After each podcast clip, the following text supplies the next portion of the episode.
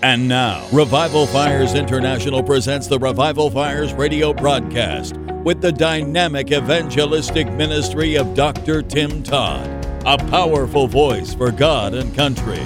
Welcome to this very special Resurrection Day edition of the Revival Fires radio broadcast. Jesus has risen, He is alive and he is seated at the right hand of the throne of God. Even in the midst of this COVID 19 pandemic, we still have this glorious hope that there is resurrection power still available today for everyone. Dr. Tim Todd has a resurrection message that will stir your heart and remind you of dependable truths that are indicators of the season that we are living in as he delivers this powerful message from Philippians chapter 2 entitled The Cup, the Cross, and the Crown. Let this man be in you, which was also in Christ Jesus, who, being in the form of God, thought it not robbery to be equal with God, but made himself of no reputation, and took upon him the form of a servant, and was made in the likeness of men. And being found in fashion as a man, he humbled himself and became obedient unto death, even the death of the cross. Wherefore God also hath highly exalted him and given him a name which is above every name, that at the name of Jesus every knee should bow, of things in heaven and things in earth and things under the earth, and that every tongue should confess that Jesus Christ is Lord to the glory of God the Father. The title of my message The Cup, the Cross, and the Crown. It's been over a hundred years ago now that one of the most distinguished presidents ever to serve in office, Abraham Lincoln, was shot to death April 15th, 1865, in Ford Theater in Washington, D.C. Tragedy struck our land. In fact, our nation was paralyzed and sent into shock as a result of this assassination. And I'm told that as they brought his body back to Springfield, Illinois for burial, they stopped in several cities along the way for memorial services. One stop that they made was Albany, New York, the capital of the state of New York. The streets were jammed. People by the thousands gathered around to get one last glimpse of honest Abe. They climbed up into trees and up on top of tall buildings to get one last look at Abraham Lincoln. And in the midst of all this, there was a very stirring scene that took place that I believe has significance for the message that I'm going to be sharing in this hour. And that is that in that crowd, there was a black mama with a child not quite two years old. And they couldn't even see into the casket because the crowd was so great. So she took a little boy and she lifted him high into the air above that crowd, facing towards that casket. And with big old tears streaming down her cheeks, she shouted this message to her boy. She said, Take a long look, honey, because that man died for you. When I heard this story about this mama and the compassion that she had for Abraham Lincoln, I couldn't help but think of another scene. And that is the scene of Jesus Christ hanging on that old rugged cross. And I thought to myself, if we as pastors and evangelists and Christian leaders, if we as God's people could take our friends, our family, our loved ones that are unsaved and lift them high above the sin, the dim, the racket, the noise of this world and shout to them the message that mama shouted to her boy. Take a long look at Jesus Christ because he died for you. He died for you. That's the message. He said in his word, Look unto me and be ye saved. Not just a glimpse, not just a glance, but a long look is what I want you to take tonight. Young person, I want you to drink from the fountains filled with blood, drawn from Emmanuel's veins, where sinners plunge beneath that blood, lose all their guilty stains. Jesus said in his word, as Moses lifted up the serpent in the wilderness, even so must the Son of Man be lifted up. And if I be lifted up, I will draw all men unto me. I want you to look at three things in the life and the ministry of our Lord. One is the cup, the next is the cross, and the next is the crown. First of all, I want you to take a long look at this cup. You remember what Jesus said to his disciples in Matthew 20, 22. Are you able to drink from the cup that I am to drink from and to be baptized with the baptism that I am to be baptized with? Jesus said, Are you able to drink from the cup? The one who emptied himself of being the Son of God, the one who emptied himself of the kingly robes of heaven and then took upon himself the robes of sinful flesh. One of the things that Jesus talked about in his earthly ministry was the cup. You remember when Jesus went into Gethsemane's garden and he fell on his knees and he prayed as never a man has prayed before. The Bible says that Jesus prayed with sweat that came from his body, as it were, great drops of blood. He fell on his knees and he fell on his face and he prayed with such agony and sorrow of soul. But do you remember what the heart of his prayer was? The heart of his prayer was this He prayed, Father, if it be possible, let this cup pass from me. Now, wait a minute. Why wasn't Jesus concerned about the nails or the spike or the spit? the spittle, the spear that would be rammed into his side, the crown of thorns that would be rammed onto his head. Why wasn't Jesus praying about any of that? Why wasn't Jesus praying about his position of power as the only begotten Son of God or his trial before Pilate and Caiaphas? He wasn't praying about any of that. It was the cup that was giving him trouble. It was the cup that was bothering him. It was the cup that he was wrestling and struggling over that was causing him to literally sweat blood. What was it about that cup? My friend, there is a mystery surrounding that cup that is more vast than the mystery of the incarnation.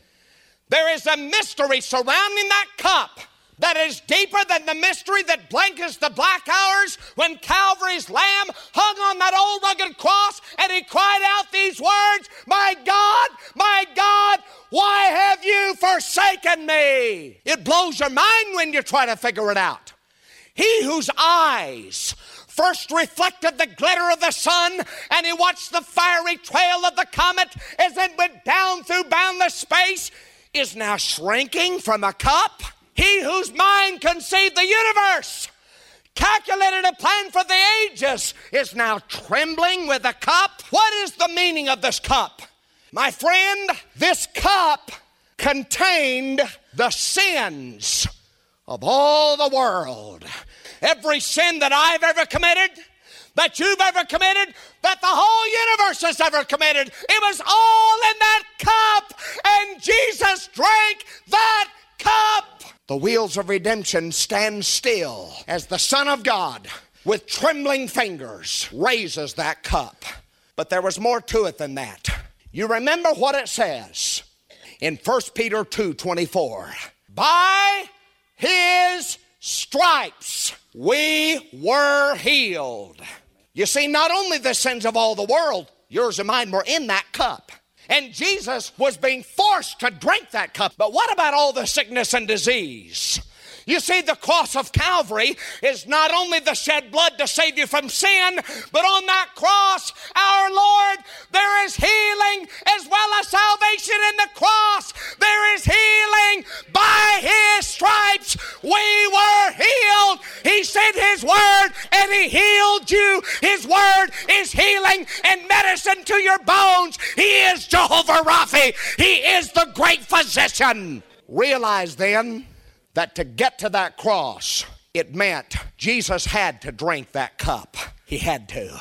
But our Lord and Savior, with trembling fingers, He raised that cup, He raised it up, and He drained it to its bitter dregs. He who knew no sin became sin for us that we might become the righteousness of God through Him. The cross was in that cup, and Jesus drank that cup. Now for the application. If you are really trying to live for God, you are going to go through Gethsemane's in your life. There is a mystery surrounding what happened on that cross that cannot be explained by mortal tongue. As the Son of God hung on that old rugged cross, he cried out these words, Eli, Eli, lama sabachthani. That is to say, my God, my God, why have you forsaken me? Who among us can understand that? Who among us can comprehend those lines from the Son of God hanging on an old rugged cross to his Father in heaven? My God, my God, why have you forsaken me? God had forsaken his only son hanging on that old rugged cross. Why? When Jesus hung on that cross, the sins of all the world, yours and mine, they were all on him. And if God would have looked down at his only son hanging on that cross, what if that would have been your son or your daughter hanging on that cross and you had the power that God has? How many of you could have looked at your son or daughter hanging on that cross and have God's power and not help your son or daughter? None of us could have. We don't want our loved ones to hurt. I'd rather be in pain than to see my children hurt. How about you? Most of you know our twin girls, Miracle Joy and Mariah Faith. At birth, Miracle weighed one pound. Miracle Joy dropped down to 12 ounces before she started growing.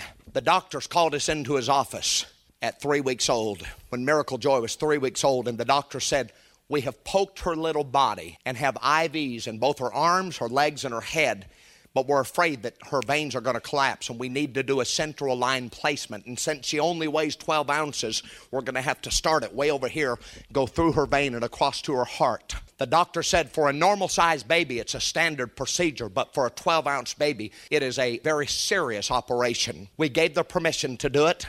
The surgery went fine, but at 3 o'clock in the morning, my wife and I, our telephone rang in the middle of the night.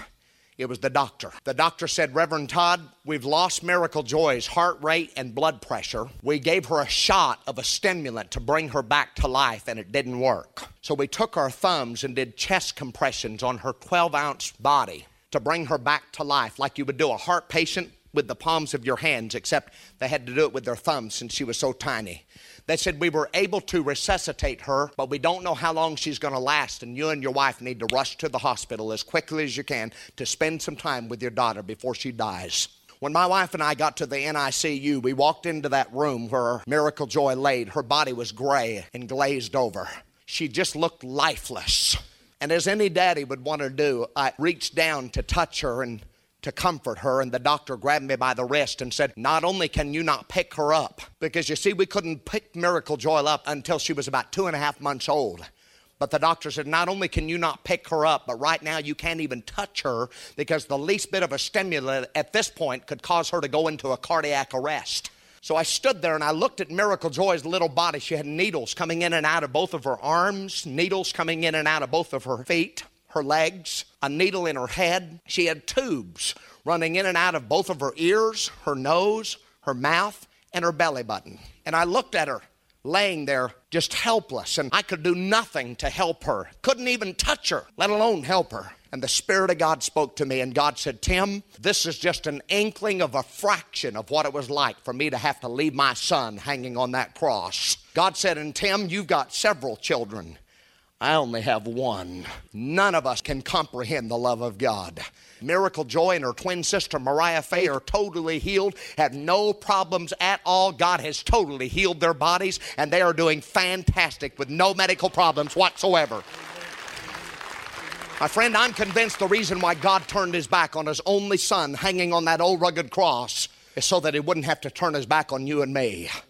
When we come to give our lives to him, come to be saved, come to be forgiven, because, friend, I'm convinced that if God would have looked down at His only Son hanging on that tree, that the long arm of God would have reached across time and eternity. He would have ripped those nails, that spike out of His hands and His feet. He would have lifted that crown of thorns off of His head, that the Son of God would have been born into the arms of God back into heaven where He really belonged. God turned His back on His only Son hanging on that cross so that he wouldn't have to turn his back on you and me.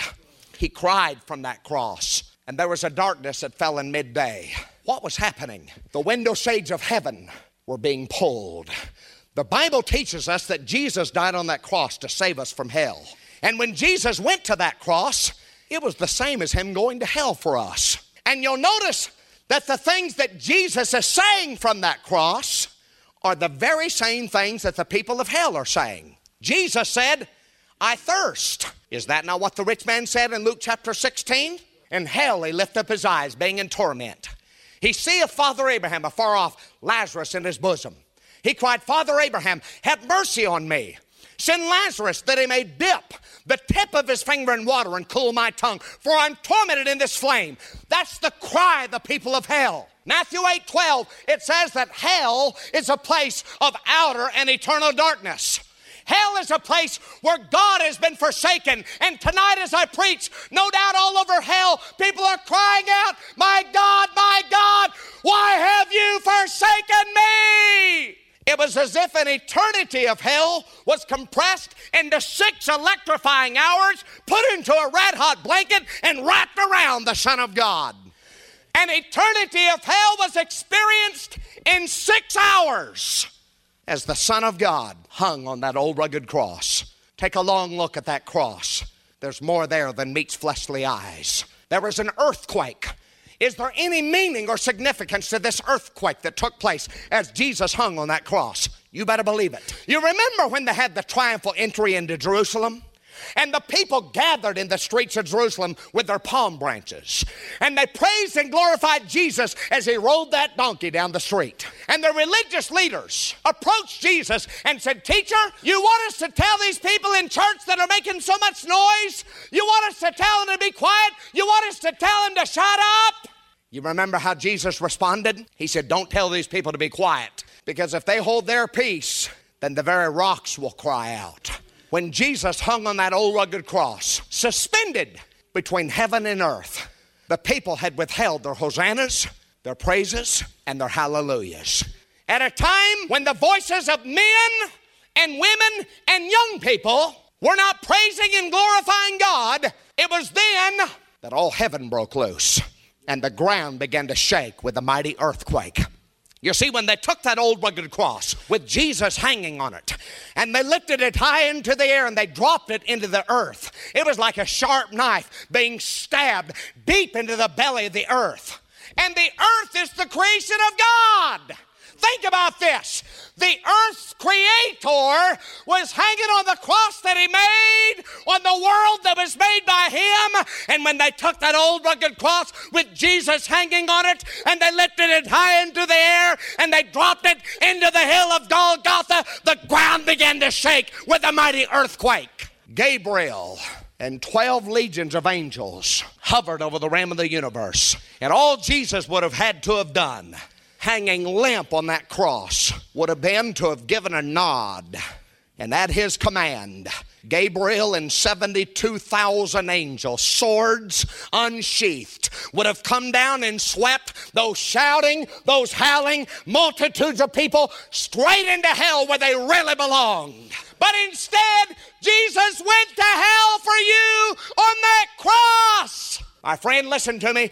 If we won't shout his hallelujahs, if we won't lift our voice, if we won't praise him, if we won't worship him, if we won't glorify him out loud, he said he'll cause the rocks to cry out and praise his name. Don't let the rocks do something God wants you to do and me to do. Take a look at the cup and drink ye all of it. Take a look at the cross and see what was happening there. And then finally, take a look at that crown. When they hauled Jesus off of that cross, they laid him in a borrowed tomb. And the reason it was a borrowed tomb is because he wasn't going to need it very long. Jesus blazed a trail from that cross all the way to the crown. It was a bloodstained trail. And that blood was not the blood of any animal. Oh no. That blood was the blood of the only begotten Son of the living God. No other blood like it. The crown that our Lord received was not the crown of thorns that men made and are still making and putting on the brow of the Son of God. The crown that our Lord received was not made by men. You remember what it says in Hebrews 2 9? For unto him that has been made a little lower than the angels unto suffering and death, now hath God crowned him with glory and honor. The crown that our Lord received must have been the crown that God gave his only son when he came back from his mission here on the earth. Can you fathom what happened in heaven when Jesus got home? You'll see that they must have had the biggest parade, the biggest processional that heaven could ever have. I mean, marching and shouting up and down the streets of glory. There must have been all kinds of shouting when Jesus got back to heaven. It would be hard to imagine what the heavenly host did. Then I can see the Son of God walking up to his Father in heaven that loves him so. And I can see Father God reaching over into heaven's treasure chest, pulling out the most beautiful crown that heaven could ever make, and crowning his only begotten Son, Lord of all. Lord of all.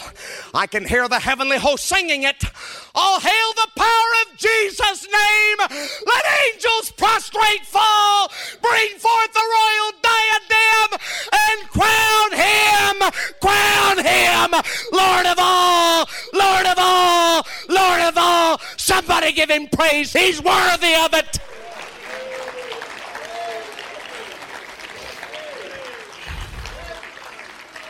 Take a long look at that cup, at that cross, at that crown. With the gospel in America today that's so popular, everybody wants the crown. Is that true? We all want the benefits of the cross, but it all starts with the cup of commitment. That's where it starts. Now, here's the problem some will take that cup, young person, that cup of commitment, they'll take a little sip out of it. Some will take a couple of swallows. Some will even take that cup of commitment and they'll drink half of it. But it's not until, as Jesus said, drink ye all of it. It will cost you your life to follow Jesus Christ. It will cost you your life to be his disciple. Nothing less will do. The hardest thing for you to give up is not your money. The hardest thing for you to give up is yourself. We don't want to give up ourselves. We don't want to put Jesus completely in the driver's seat of our life. A commitment is essential in everything in life. Is that true? And it most certainly is imperative in your walk with God. A marriage without a commitment will fail. There has to be a commitment on the part of the husband and wife. Without a commitment, a commitment to your marriage vows, a commitment to each other. Without a commitment, you will fail. Your marriage will fail. Young person, without a commitment, you will fail as a student. Whether it's in grade school, middle school, junior high, high school, unless you have a commitment to your studies and to what you're studying to be, then you'll fail as a student. A friendship without a commitment won't last. There has to be a commitment on your job, whatever job that you have. Unless you're committed to your work, then you'll lose that job. And without a commitment to Jesus Christ, which is drinking of the cup of surrender, you will never amount to anything for God. I'm not just telling you words up here tonight. I've had to fight the devil tooth and toenail to be standing here right now. Many of you have done the same thing. What am I saying? I'm saying it's the cup. You've got to drink of the cup, not a sip, not a swallow, not half of it, but you've got to turn it up and drain it to its bitter dregs. A 10 year old boy came forward in a revival in Enterprise, Alabama, got down on his knees and began to weep profusely before God at the altar. So I came over and I got on my knees next to him and I put my arm around him and I said, Young man, I want to pray with you. What have you come forward for? He looked at me and that 10 year old boy with trembling lips said, Brother Todd, I've come tonight to renew my commitment to Jesus Christ. And when he said that, I thought, Dear God, every one of us need to renew our commitment to Jesus Christ every day. You need to have a commitment to Jesus that is so rock solid that you'd be willing to lay down your life to keep it. That kind of a commitment is not going to be moved if company comes when it's time to go to church, or if it rains on Sunday morning, or any other time. If you've really had a Gethsemane experience, that's one where you are stripped of yourself. Listen to these lines. They borrowed a bed to lay his head when Christ the Lord came down. They borrowed a beast from the far, far east for him to ride to town. But the crown that he wore and the cross that he bore were his own. The cross was his own. He borrowed the bread when the crowd that he fed on the grassy mountainside. He borrowed the dish of broken fish with which he satisfied. But the crown that he wore and the cross that he bore were his own. The cross was his own. He borrowed the ship in which to sit to teach the multitudes. He borrowed a nest for him a rest. He never had a home so rude. But the crown that he wore and the cross that he bore were his own. The cross was his own. He borrowed a room on the way to the tomb for the Passion Lamb to eat. They borrowed a cave for him, a grave. They borrowed a winding sheet. But the crown that he wore and the cross that he bore were his own. The cross was his own. Wait a minute. Wait a minute. The crown on his head was worn in my stead. For me, the Savior died. For the guilt of my sins, the nails ripped in when Christ they crucified. Though the crown that he wore and the cross that he bore were his own, they rightly were mine. They rightly were yours. Yes, Jesus drank a cup with our sins in it, not his. Jesus drank a cup with the sickness and disease of yours and mine in it, not his. He went to a cross that rightfully belonged to you and me, not him. He built a bridge over hell made out of that old rugged cross so that now if you go to hell, you're going to have to climb over that old rugged cross to get to a place that God never intended for you to go to. You're going to have to wade through the blood of Jesus you're going to have to climb over the Son of God to get to hell. I come back to it one more time, then I close. Young person, this building is your Gethsemane. Sir, ma'am, this sanctuary is your Gethsemane and mine. You see, Gethsemane is not just a garden anymore. But more importantly, Gethsemane is a place of decision where you make that all out choice to go all out for God. My prayer is that when you leave this building tonight, your commitment to Jesus Christ will be so rock solid that you will take that cup of commitment and you will drink it and drain it to its bitter dregs. Not a sip, not a swallow, not half of it, but that you will completely turn it up and drain it. After you drain that cup to its bitter dregs, then you are ready to take up your cross and follow Jesus.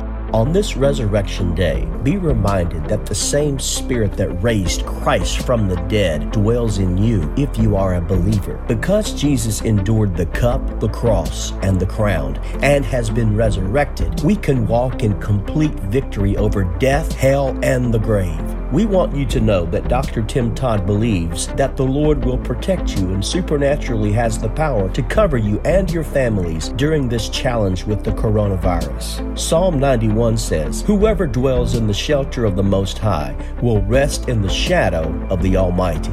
The coronavirus is subject to the authority in the name of Jesus. And we pray that the blood of Jesus will cover you and protect you from this current pestilence. Let me encourage you to get this entire unedited message by going to the store at our revivalfires.org website. Also, we welcome you to take advantage of our podcast where you will find an entire collection of powerful messages just like the one you've heard today.